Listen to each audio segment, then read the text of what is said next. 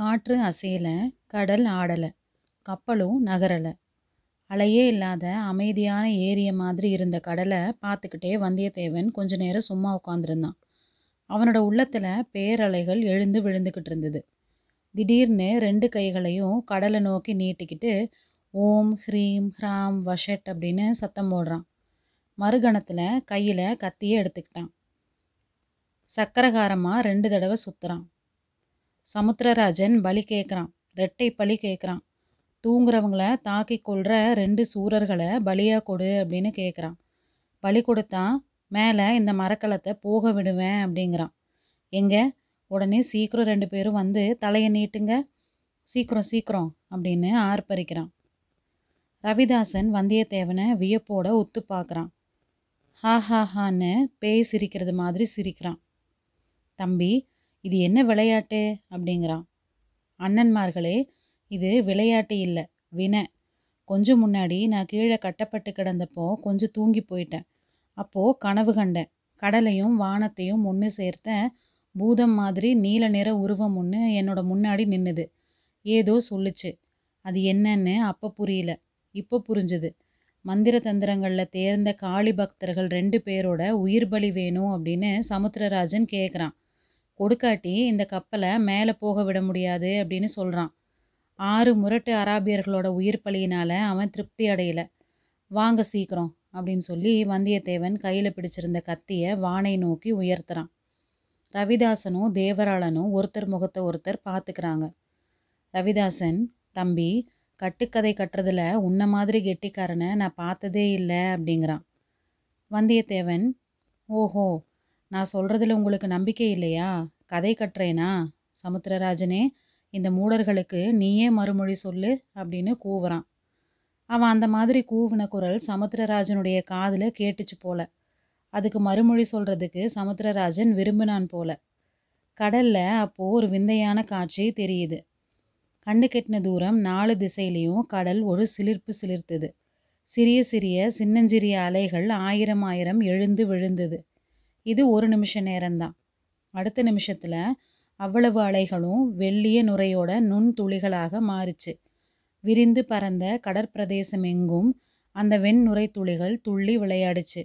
விசாலமான பசும்புல் தரையில் கோடி கோடி தும்பை மலர்கள் இளங்காற்றில் உருண்டு உருண்டு போய்கிட்டு இருந்தா எப்படி இருக்கும் அந்த மாதிரி இருந்தது அந்த சமயத்தில் கடலோட காட்சி. ஆமாம் லேசான இளங்காற்று இனிய குளிர்ந்த காற்று. அந்த மரக்கலத்தையும் ஒரு கணம் தழுவிக்கிட்டு அந்த பக்கம் போச்சு. கப்பல் ஒரு சிலிர்ப்பு சிலிர்த்தது. வெப்பத்தினால் வறண்டிருந்த வந்தியத்தேவனுடைய உடலும் சிலிர்த்தது. ரவிதாசனும் தேவராளனும் ஹா ஹா ஹான்னு சிரிக்கிறாங்க. தம்பி சமுத்திரராஜனே உன்னோட கேள்விக்கு மறுமொழி சொல்லிட்டான். நாங்கள் எங்களை பலி கொடுக்க ஆயத்தமாக வேண்டியதுதான் அப்படிங்கிறான் ரவிதாசன். வந்தியத்தேவனுடைய உள்ளம் கலக்கமாச்சு. கடலில் ஏற்பட்ட அந்த சிலுசிலுப்பும் உடனே ஏற்பட்ட மாறுதலும் அவனை திகைக்க வச்சிருந்தது. ஆஹா இது என்ன? அவ்வளவு ஆயிரம் ஆயிரம் சிறிய அலைகளும் கோடானு கோடி வெண்நுரை துளிகளும் எங்கே போச்சு? மாயமா போயிருச்சே. மறுபடியும் கடல் அமைதியோட பச்சை நிற தகடு மாதிரி தெரியுதே. கொஞ்சம் முன்னாடி கண்ட காட்சி உண்மையாக நிகழ்ந்ததா? இல்லைன்னா வெறும் பிரம்மையா? ஒருவேளை இந்த மந்திரவாதி ரவிதாசனோட மந்திர சக்தியாகத்தான் இருக்குமோ? அதோ பாத்தியா தம்பி கடல் சொன்னதை வானமும் ஆமோதிக்குது அப்படின்னு ரவிதாசன் தென்மேற்கு திசையை சுட்டி காட்டுறான். அவன் காட்டிய திசையில் பச்சை கடலும் நீல வானமும் ஒன்று சேரும் மூலையில் ஒரு சின்னஞ்சிறிய கரிய மேகத்துணுக்கு உருசான் உயரம் எழுந்து நின்னுது. அந்த கரிய மேகத்துணுக்கோட உச்சி பகுதியில் செக்க செவேல்னு ரத்த சிகப்பு வர்ணத்தோடு இருந்தது. சாதாரண நாட்களில் இந்த தோற்றத்தை வந்தியத்தேவன் கவனிச்சிருக்கவே மாட்டான். கடலும் வானும் சேரும் மூலையில் மேகத்திரள் காணப்படுவது ஒரு ஆச்சரியமா என்ன? இல்லதான். இருந்தாலும் அந்த சின்ன தோற்றமும் அந்த வேளையில் நம்ம கதாநாயகனுடைய மனதை சிறிது கலக்கிருச்சு. மறுகணத்தில் வந்தியத்தேவன் சமாளிச்சுக்கிட்டான். இந்த மந்திரவாதியோட வலையில் நாம விழுந்துடக்கூடாது அப்படின்னு மனசுக்குள்ளே உறுதி செஞ்சுக்கிட்டான். ரவிதாசனை ஒரு தடவையும் தேவராளனை ஒரு தடவையும் முழிச்சு பார்த்து அப்படின்னா ஏன் தாமதம் வாங்க அப்படின்னு சொல்லி கத்திய வீசினான். அப்பனே நாங்கள் பலியாகிறதுக்கு முன்னாடி எங்க குலதெய்வத்தை பிரார்த்தனை செய்ய விரும்புகிறோம் அரை நாழிகை அவகாசம் கொடு அப்படிங்கிறான் ரவிதாசன். சரி சரி பிரார்த்தனையை செலுத்திட்டு உடனே வாங்க. உங்கள் தந்திர மந்திரம் ஒன்றையும் எங்கிட்ட காட்ட வேண்டாம். காட்டினாலும் பலிக்காது அப்படிங்கிறான் வந்தியத்தேவன். இதோ வந்துடுறோம். எங்களோட ஆயுதத்தையும் இங்கேயே போட்டுட்டு போகிறோம் பாரு அப்படிங்கிறான் ரவிதாசன். அப்படியே ரெண்டு பேரும் ஆயுதங்களை கீழே போட்டுட்டு அந்த மரக்கலத்தோட இன்னொரு புறத்துக்கு போகிறாங்க அந்த அரை நாழிகை சமயம் வந்தியத்தேவனுக்கும் தேவையாக தான் இருந்தது. கடல்லையும் வானத்திலையும் ஏற்பட்ட தோற்றங்கள்னால விளக்கமில்லாத கலக்கம் அவனோட உள்ளத்தில் எழுந்து அவனோட உடம்பையும் சிறிது தளர செய்திருந்தது. அவசியம் நேர்ந்தா ஒரே கத்தி வீச்சில் அந்த கிராதகர்கள் ரெண்டு பேரையும் தீர்த்து கட்ட அவன் முடிவு செய்திருந்தான். ஆனால் அதுக்கு வேண்டிய பலம் தன் கையில் அச்சமயம் இருக்குமா அப்படிங்கிற ஐயம் ஏற்பட்டிருந்தது. அதனால் மனசு திடப்படுத்திக்கிறதுக்கும் கையில் பூர்ண பலத்தை வர வச்சுக்கிறதுக்கும் கொஞ்சம் அவகாசம் அவனுக்கு வேண்டியதாக இருந்தது. தென்மேற்கு மூலையில் அவனோட கவனம் மறுபடியும் தற்செயலாக போச்சு. கொஞ்சம் முன்னாடி ஒரு சான் உயரம் இருந்த மேகத்திரள் இப்போது முழு உயரமாக வளர்ந்திருந்தது. உச்சியில் இரத்த சிகப்பு நிறம் சிறிது மங்கி இருந்தது. மேகத்திரள் மேலும் மேலும் உயர்ந்து வர்றது மாதிரி தோணுச்சு. முதல்ல சிலுசிலுப்போட நின்றுட்டு இருந்த காற்று மறுபடியும் நிதானமாக வரத் தொடங்குச்சு. கடல்லையும் கலக்கம் காணப்பட்டது. சின்ன சின்ன அலைகள் நடனமாடத் தொடங்கி இருந்தது மேகத்திரள் மேலும் மேலும் வானில் உயர்ந்து வந்துக்கிட்டு இருந்தது. காத்தோட வேகமும் அதிகரிச்சிட்டு வரதா தான் தோணுச்சு. கப்பல் லேசாக அசைய ஆரம்பிக்குது. காற்றோட ரீங்காரத்துக்கும் அலைகளோட சலசலப்புக்கும் இடையில அது என்ன சத்தம்? கடல்ல ஏதோ விழுந்தது மாதிரி சத்தம் கேட்டுதே. வந்தியத்தேவன் பின்பக்கம் திரும்பி பார்த்தான். ரவிதாசனையும் தேவராளனையும் காணோம். அதில் அதிசயமும் இல்லை. கப்பலோட மறுபக்கத்தில் அவங்க இருப்பாங்க. பாய்மரங்களும் கப்பலோட மைய மேடையும் அவங்கள மறைச்சிருக்குது. ஆஹா இது என்ன? துடுப்புகள்னால படகு தள்ளுற சத்தம் அல்லவா கேட்குது வந்தியத்தேவன் உடனே ஓடிப்போய் கப்பலோட மறுபக்கத்தை அடையிறான். அவன் அங்கே கண்ட காட்சி உண்மையில் அவனை திடுக்கிட வச்சுது. அப்படி நடக்கக்கூடும் அப்படின்னு அவன் கொஞ்சம் கூட எதிர்பார்க்கல. தன்னை சமரசப்படுத்துறதுக்காக தான் அவங்க கலந்து யோசனை செய்ய போயிருக்கிறாங்க அப்படின்னு தான் நினச்சான். ஆனால் அவங்க கப்பலோட மறுபக்கத்தில் சேர்த்து கட்டியிருந்த சின்ன படகை அறுத்து விட்டுக்கிட்டு கடலில் இறங்கி அதில் ஏறிக்கிட்டு இருந்தாங்க துடுப்பு வலிச்சு படகை தள்ளவும் ஆரம்பிச்சிட்டாங்க. வந்தியத்தேவனை பார்த்ததும் ரவிதாசன் சிரிச்சான். தம்பி சமுத்திரராஜனுக்கு பலியாக எங்களுக்கு விருப்பம் இல்லை. தெரியுதா? அப்படிங்கிறான். வந்தியத்தேவன் ஒரு நொடியில் தன்னோட நிலையை உணர்ந்துக்கிறான். அந்த பெரிய மரக்கலத்தில் தன்னை தனியாக விட்டுட்டு அவங்க போகிறாங்க கப்பல் ஓட்டுற கலையை பற்றி அவனுக்கு ஒன்றுமே தெரியாது. கடலில் எந்த இடத்துல கப்பல் நிற்கிது எந்த திசையாக போனால் எங்கே போய் சேரலாம் அப்படிங்கிறது கூட அவனுக்கு தெரியாது. அப்படிப்பட்ட அனாதரவான நிலையில் அவனை விட்டுட்டு அவங்க போகிறாங்க பாவிகளே என்னையும் அழைச்சிட்டு போகக்கூடாதா அப்படின்னு கேட்குறான் தம்பி சமுத்திரராஜனுக்கு ஒரு பலி கூட இல்லாமல் போகலாமா? அப்படிங்கிறான் ரவிதாசன். படகு கப்பலை விட்டு அகன்று போய்கிட்டே இருந்தது. கடலில் குதிச்சு படகை போய் பிடிக்கலாமா அப்படின்னு வந்தியத்தேவன் ஒரு கணம் நினைக்கிறான். உடனே அந்த எண்ணத்தை கைவிட்டுட்டான். அவனுக்கும் நல்லா நீந்த தெரியாது. கப்பல்லேருந்து குதிக்கிறதுக்கே மனசு இல்லை. அப்படி குதிச்சு தட்டு தடுமாறி போய் படகை பிடிச்சாலும் அந்த கிராதகர்கள் என்ன செய்வாங்களோ என்னமோ. தன்கிட்ட அவங்களோட ரகசியத்தை வெளியிட்டுட்டாங்க. தான் அவங்களோட ஒரு நாளும் சேர போகிறதில்லை அப்படிங்கிறதையும் தெரிஞ்சுக்கிட்டாங்க. படகை பிடிக்க போகிற சமயத்தில் அவங்க தன்னை துடுப்பினால் அடித்து கொல்ல பார்க்கலாம். தண்ணீரில் தத்தளிச்சுக்கிட்டே படகுல உள்ளவங்களோட சண்டை போட முடியாது இல்லையா? போகட்டும் போய் தொலையட்டும். அந்த சண்டால கொலைகாரர்களோட ஒரு படகுல இருக்கிறத காட்டிலும் இந்த பெரிய கப்பலில் தன்னந்தனியாக இருக்கிறதே மேல். இதுக்கு முன்னாடி எத்தனையோ சங்கடங்கள்லேருந்து கடவுளோட கிருபையினால் நான் தப்பி பிழைக்கலையா? இந்த அபாயத்திலேருந்து தப்பிக்கிறதுக்கும் கடவுள் ஏதாவது வழிகாட்டுவார். பாவிக போயிட்டு போகட்டும். ஆனால் அவங்கள உயிரோடு போக விட்டது சரிதானா? அவங்க எங்கே போய் கரையேறுவாங்களோ? இன்னும் என்னென்ன சூழ்ச்சிகளையும் கோர கிருத்தியங்களையும் செய்வாங்களோ? கடவுள் இருக்கிறார். நாம் என்ன செய்ய முடியும்? எப்படியாவது இளவரசரோட மறுமுறை சேர்ந்துட்டா போதும். இருந்தாலும் அவர் இப்படி என்னை கைவிட்டிருக்க கூடாது. பூங்குழலியோட எண்ணெயும் யானை மேலே ஏற்றி அழைச்சிட்டு போயிருக்கலாம். மறுபடியும் அவரை சந்திக்க நேர்ந்தா கட்டாயம் பலமாக சண்டை பிடிக்கணும். உங்கள் பழமையான சோழ குலத்தோட ஸ்நேக தர்மம் இதுதானா அப்படின்னு கேட்கணும். ஆனால் அப்படி கேட்குற சந்தர்ப்பம் வரப்போகுதா? இளவரசரை மறுபடியும் பார்க்க போகிறேனா ஏன் பார்க்க முடியாது? நான் இந்த சங்கடத்தில் அகப்பட்டுக்கிட்டதை சேனாதிபதியும் ஆழ்வார்க்கடியானும் பார்த்துட்டு இருந்தாங்க. அவங்க ஏதாவது செய்யாமலா இருப்பாங்க? இளவரசரை அவங்க சந்திச்சிருந்தா கட்டாயமாக சொல்லியிருப்பாங்க இப்படி வந்தியத்தேவன் யோசிச்சுட்டு நின்ன நேரத்தில் படகு கடலில் ரொம்ப தூரம் போயிருச்சு அப்படிங்கிறத கவனிச்சான். படகு அவ்வளோ வேகமாக போனது எப்படி? படகு மட்டும் போகலை. தான் ஏறி இருந்த கப்பலும் லேசாக அசைந்து நகர்ந்துட்டு இருக்குது. அதனால தான் கப்பலுக்கும் படகுக்கும் அவ்வளோ சீக்கிரத்தில் இவ்வளோ தூரம் ஏற்பட்டுருச்சு. கடலில் அலைகள் பெரிதாகிட்டே வர்றதையும் வந்தியத்தேவன் பார்க்குறான் அது மட்டும்தானா இது என்ன? பட்டப்பகலில் திடீர்னு ஒரு பக்கம் இருண்டுக்கிட்டே வருதே. தென்மேற்கு திசையை வந்தியத்தேவன் பார்க்குறான் கொஞ்சம் முன்னாடி ஒரு முழ உயரம் தெரிந்த மேகம் அதுக்குள்ளே பிரம்மாண்டமாக வளர்ந்து படர்ந்து மேற்கு வானத்தை பெரும்பாலும் மறைச்சிட்டது மாதிரி இருந்தது. இன்னும் அந்த மேகங்கள் திட்டு திட்டா திரண்டு புரண்டு வானத்தில் வெகு வேகமாக மேலே ஏறிக்கிட்டு வந்தது. அவன் பார்த்துட்டு இருக்கும்போதே மேற்கு வானத்தில் பாதி தூரம் இறங்கி இருந்த சூரியனை மறைச்சிருச்சு. வானத்தோட கரிய மேகங்கள் கடல்லையும் பிரதிபலித்து கடல் நீரையும் கரிய மை நிறமாக சிந்துச்சு. கடல் எங்கே முடியுது? வானம் எங்கே தொடங்குது? அப்படின்னு கண்டுபிடிக்க முடியாமல் கடலும் வானமும் ஒரே கண்ணங்கரிய இருள் நிறமாக இருந்தது. மேகத்திரள்கள் மேலும் புரண்டு வந்தியத்தேவனுடைய தலைக்கு மேலே வந்தது. அதுக்கப்புறம் கீழ் திசையிலையும் இறங்க தொடங்குச்சு. படகு போன திசையை வந்தியத்தேவன் பார்க்குறான். படகு இருந்த இடமே தெரியல. அவனோட பார்வையின் எல்லைக்கு அந்த பக்கம் போயிருச்சு போல. காத்தோட மெல்லிய ரீங்காரம் இப்போ ஹோ அப்படிங்கிற பெரும் இறைச்சலாக மாறிடுச்சு அதோட நிமிஷத்துக்கு நிமிஷம் பெருசாயிட்டு வந்த அலைகளோட இறைச்சலும் சேர்ந்தது. கப்பலில் விரிச்சிருந்த பாய்கள் சடப்படன்னு அடிச்சுக்குது. மரங்களும் கட்டைகளும் ஒன்னோடொன்று உராய்ந்து ஆயிரம் குடுமி கதவுகளை திறந்து மூடும் சத்தத்தை உருவாக்குச்சு. பாய்மரங்களை வந்தியத்தேவன் அண்ணாந்து பார்க்குறான் அதோட நிலையிலிருந்து கப்பல் ஒரு திசையாக போகாமல் சுழன்று சுழன்று வருது அப்படின்னு தெரிஞ்சுக்கிட்டான். சுழிக்காற்று அப்படின்னு அடிக்கடி சொல்லுவாங்களே அந்த சுழிக்காற்று தான் அடிக்க போகிறது போல. சுழிக்காற்று அடிக்கும்போது பாய்மரங்கள்லேருந்து பாய்களை கழற்றி சுற்றி வைக்கணும் அப்படிங்கிறது வந்தியத்தேவனோட அறிவுக்கு தெரிஞ்சுது. ஆனால் அவன் ஒருத்தனால அது எப்படி முடியும்? பத்து பேர் சேர்ந்து செய்ய வேண்டிய காரியம் அல்லவா?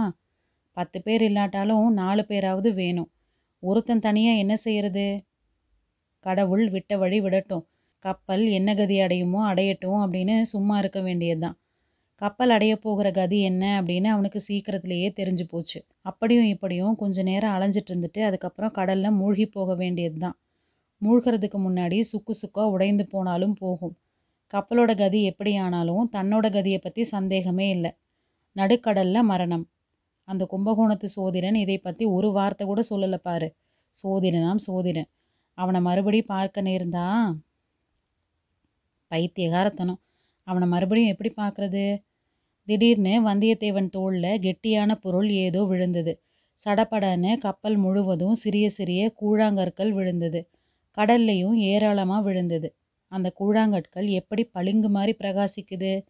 வானத்திலிருந்து இவை எப்படி விழுது? இன்னும் ரெண்டு மூணு கற்கள் அவன் தலையிலையும் முதுகுலையும் தோல்லையும் விழுகுது. அவை விழுந்த இடத்துல முதல்ல வலி அதுக்கப்புறம் ஒரு குளிர்ச்சி. கப்பலில் விழுந்த கற்களை பார்த்தா ஆ அவை உருகி கரைந்து போயிட்டுருக்குதே. ஆமாம் இது பனிக்கட்டி மழை. அது வரைக்கும் வந்தியத்தேவன் அந்த மாதிரி மழையை பார்த்ததும் இல்லை அனுபவிச்சதும் இல்லை. சாகிறதுக்கு முன்னாடி இந்த அற்புதத்தை பார்க்க முடிஞ்சுதே அப்படிங்கிற குதூகலம் அவனோட உள்ளத்தில் தோன்றுது. கப்பல் தளத்தில் உட்கார்ந்து கரைஞ்சிக்கிட்டு இருந்த பனிக்கட்டி கற்களை தொட்டு பார்த்து மகிழ்கிறான் அப்பப்பா என்ன சில்லிப்பு? தொடும்போது தீயை தொடுறது மாதிரி அல்லவா இருக்குது? ஆனால் தீ தோலை சுட்டு தீக்கிறது மாதிரி அது செய்யலை. விரைவிலேயே சூடு குளிர்ச்சியாக மாறி போயிடுது கல்மழை எதிர்பார்க்காம வந்தது போலவே சட்டுன்னு நின்னும் போச்சு. பெய்த நேரம் அரைக்கால் நாழிகை கூட இருக்காது. அதுக்கப்புறம் சாதாரண மழை பெய்ய தொடங்குச்சு. மழை ஜலம் கப்பலில் விழுந்து சிதறி ஓடி கடலில் விழுந்துடுறத வந்தியத்தேவன் கவனிச்சான். சோழ நாட்டு மரக்கல தச்சர்களோட கெட்டிக்காரத்தனத்தை வியக்கிறான். எத்தனை மழை பெய்தாலும் எத்தனை பெரிய அலைகள் மோதி கடலோட ஜலம் கப்பலில் வந்தாலும் மறுபடியும் கடல்லையே தண்ணீர் போய் விழும்படியாக அந்த கப்பல் அமைக்கப்பட்டிருந்தது. கப்பலோட கீழ்ப்பகுதி உடைந்து கடல் நீர் உள்ளே புகுந்தா மட்டும்தான் அதை மூழ்கடிக்க முடியும். இல்லாட்டி முடியாது. இதை பார்த்ததும் அவனுக்கு கொஞ்சம் தைரியம் உண்டாச்சு. உடனே ஒரு நினைவு வந்தது. தன்னை கட்டி போட்டிருந்த அறை கதவு திறந்திருந்ததுன்னா அது வழியாக தண்ணீர் உள்ளே புகுந்துடலாம். ஓடி போய் பார்க்குறான். அவன் நினைத்தபடி கதவு திறந்து காற்றில் அடிச்சுக்கிட்டு இருந்தது. கதவை இறுக்கி சாத்தி தாளிட்டான். மேலே காற்றும் மழையும் பொறுக்க முடியாமல் போனால் அந்த அறைக்குள்ளே புகுந்து கதவை தாழ் போட்டு கொள்ளலாம். அதுக்கப்புறம் கடவுள் விட்ட வழி அப்படின்னு நிம்மதியாக இருக்கலாம். இவ்வளோ பத்திரமான கப்பலை விட்டுட்டு அந்த முட்டாள்கள் ரெண்டு பேரும் படகுல ஏறி போயிட்டது நினச்சா வந்தியத்தேவன் அனுதாபப்பட்டான். ஆனால் அந்த படகோட அமைப்பும் விசித்திரமானது தான் எவ்வளவு காற்று அடித்தாலும் மழை பெய்தாலும் அதை மூழ்கடிக்க முடியாது. அந்த படகு உடைந்து மூழ்கினாலும் பக்கத்தில் அதோடு சேர்த்து கட்டியுள்ள கட்டை ஒன்று இருக்குது. அதை பிடிச்சிக்கிட்டு அந்த கொலை பாதகர்கள் தப்பிச்சு கரை சேர்ந்துடுவாங்க. அநேகமாக கோடிக்கரைக்கு பக்கமாக போய் கரை ஏறுவாங்க. கோடிக்கரையிலிருந்து வந்தியத்தேவனுடைய உள்ளம் பழையாறைக்கு தாவுது. சக்கரவர்த்தியோட திருக்குமாரிக்கு தனக்கு நேர்ந்த கதி எப்படி தெரிய போகுது? அவ இட்ட பணியை நிறைவேற்ற முயற்சியில தான் நடுக்கடல்ல தான் மூழ்கி போனதை அவளுக்கு யார் தெரிவிக்க போறாங்க? கடல் தெரிவிக்குமா? காற்று சென்று சொல்லுமா? கடவுளே அந்த மாதரசியை பார்க்கறதுக்கு முன்னாடி தான் இறந்து போயிருக்க கூடாதா? போர்க்களத்தில் வீர மரணம் எய்தி இருக்கக்கூடாதா சொர்க்க பூமியை கண்ணால் பார்க்க செய்துட்டு உடனே அதில் பாதாளத்தில் தள்ளுறது மாதிரி அல்லவா இருக்குது? காற்றோட வேகம் அதிகமாயிட்டே இருந்தது. கடலோட கொந்தளிப்பு மிகுதியாகிக்கிட்டே இருந்தது. கப்பலோட பாய்மரங்கள் பேய் பிசாசுகளை மாதிரி பயங்கரமான சப்தமிட்டுக்கிட்டு ஆடுது. இருள் மேலும் மேலும் கரியதாகிக்கிட்டே வந்தது. இருட்டை விட கரியதான இருட்டு எப்படி இருக்க முடியும்? அப்படியும் இருக்க முடியும் அப்படின்னு தெரியுது. திடீர்னு வானத்தில் ஒரு மின்னல் தோன்றி ஒரு மூலையிலிருந்து ஒரு மூளை வரைக்கும் பாயுது. அதுக்கப்புறம் வந்த இருட்டு அந்த இருளை விட கரியதாக இருந்தது. மின்னலை தொடர்ந்து இடி முழக்கம் கேட்குது கப்பல் அதிருது. கடல் அதிருது. திசைகள் அதிர்ந்தது. இன்னொரு மின்னல் அடிவானத்தில் இருளை கிழிச்சுக்கிட்டு புறப்பட்டது. அது மேலும் மேலும் நீண்டு கப்பும் கிளையும் விட்டு படர்ந்து பல பல ஒளிக்கோலங்கள் ஆகாசமெல்லாம் போட்டு வானத்தையும் கடலையும் ஜோதிமயமாக செய்துட்டு அடுத்த கணத்தில் அடியோட மறைஞ்சு போச்சு. இடி முழக்கம் தொடர்ந்தது. அம்மம்மா அண்ட கடாகங்கள் வெடித்து விடுது அப்படிங்கிறத சந்தேகமே இல்லை. மேலும் மின்னல்கள் இடி முழக்கங்கள். இன்னும் வானம் பிளக்கவே இல்லை அப்படிங்கிறதே அதிசயம்தான் அப்படின்னு வந்தியத்தேவன் நினைக்கிறான். அந்த கணமே ஆகாசம் வெடித்து பிளந்தது. வெடித்த பிளம்பின் வழியாக பிரளய வெள்ளம் பொழிந்தது. ஆமாம் அதை மழைனே சொல்ல முடியாது. வானவெளியில் ஒரு கடல் குமரிக்கிட்டு இருந்தது. அது திடீர்னு தோன்றின பிளவின் வழியாக கொட்டுறது மாதிரி இருந்தது. கடல் அலைகள் ஆவேச தாண்டவமாடுது. மின்னல் வெளிச்சத்தில் கண்ணு கெட்டிய தூரம் ஆடுற மலை சிகரங்கள் காட்சியளிக்குது. காத்தோட கும்மாளம் உச்சத்தை அடைந்தது. ஆடும் மலை சிகரங்களை அப்படியே பெயர்த்து எடுத்து வாயு பகவான் வானவெளியில் வீசி எறிஞ்சு விளையாடுறார். வந்தியத்தேவனுடைய கப்பல் மேலேயும் அந்த நீர்மலைகள் சில வந்து மோதுது. மேலே இருந்து மழை வெள்ளம் தொபுதொபுன்னு கொட்டுது. நாலா பக்கம் இருந்தும் அலைமலைகள் வந்து மோதி தாக்குது. விரிச்ச பாய்மரங்கள் மேலே சுழிக்காற்று தாக்கி படுத்திய பாட்டை சொல்ல முடியாது. இவ்வளவையும் பொறுத்துக்கிட்ட அந்த சோழ நாட்டு தச்சர்கள் கட்டிய அதிசயமான மரக்கலம் சுழன்று சுழன்று வந்துக்கிட்டு இருந்தது. ஆனால் எவ்வளோ நேரம்தான் சுழன்றுட்டு இருக்க முடியும்? எவ்வளவு நேரம் அந்த மாபெரும் பூதங்களோட தாக்குதலை கப்பலால் சமாளிக்க முடியும்? முடியாது. இந்த வினாடியும் அடுத்த வினாடியும் கப்பல் முழுக வேண்டியது தான் அதோட வந்தியத்தேவனும் மூழ்க வேண்டியது தான் இருந்தாலும் அந்த எண்ணம் அவனுக்கு இப்போது சோர்வை அளிக்கலை. அப்படி தனக்கு நேரப்போகிற மரணம் ஒரு அற்புதமான மரணம் அப்படின்னு நினைக்கிறான்.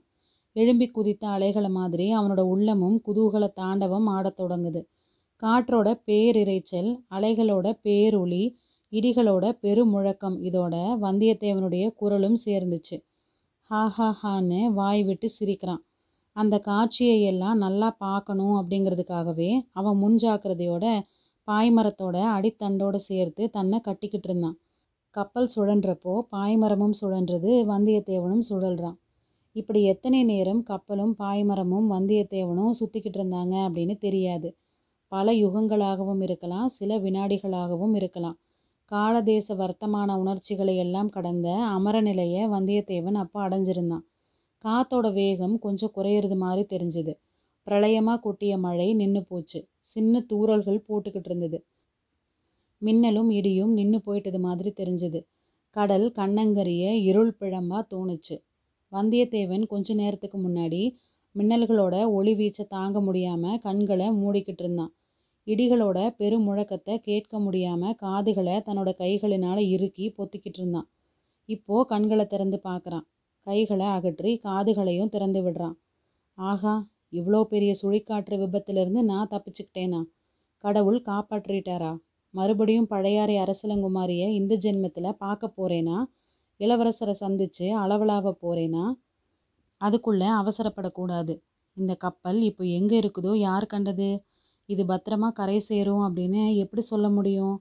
கப்பல் தப்புனாலும் நான் உயிரோட தப்பிச்சு கரையேறுவேனா அப்படிங்கிறது என்ன நிச்சயம்? இன்னும் எத்தனை எத்தனை அபாயங்கள் இருக்குதோ? வந்தியத்தேவனுடைய மனதில் இந்த கேள்வி எழுந்ததும் அதுக்கு பதில் சொல்கிறது மாதிரி வானத்தை கீறிக்கிட்டு ஒரு மின்னல் மின்னுது. அதோட பிரகாசம் அவன் கண்ணெதிரே நூறு சூரியனை கொண்டு வந்து நிறுத்தினது மாதிரி இருந்தது. இருட்டிலையாவது கொஞ்சம் பார்க்கலாம். அந்த பயங்கர பிரகாசத்தில் ஒன்றுமே பார்க்க முடியல. தன்னோட கண்களையே அந்த மின்னல் பறிச்சிட்டுதோ அப்படின்னு வந்தியத்தேவன் பயப்படுறான். எரிச்சல் எடுத்த கண்களை இறுக்கி மூடிக்கிறான். அந்த கணத்திலேயே அவனோட செவிகளுக்கும் ஆபத்து வந்துருச்சு.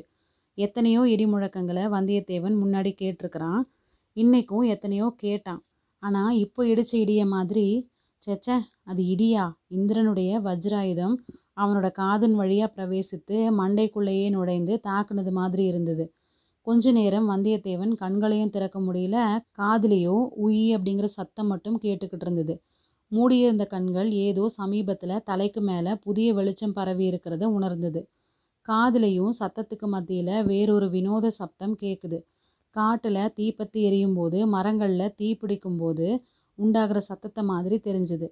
வந்தியத்தேவன் கண்களை திறந்து பார்க்குறான் அவன் இருந்த கப்பலோட பாய்மரம் உச்சியில் தீப்பற்றி எரிவதை பார்க்குறான் ஆஹா இப்போ புரியுது.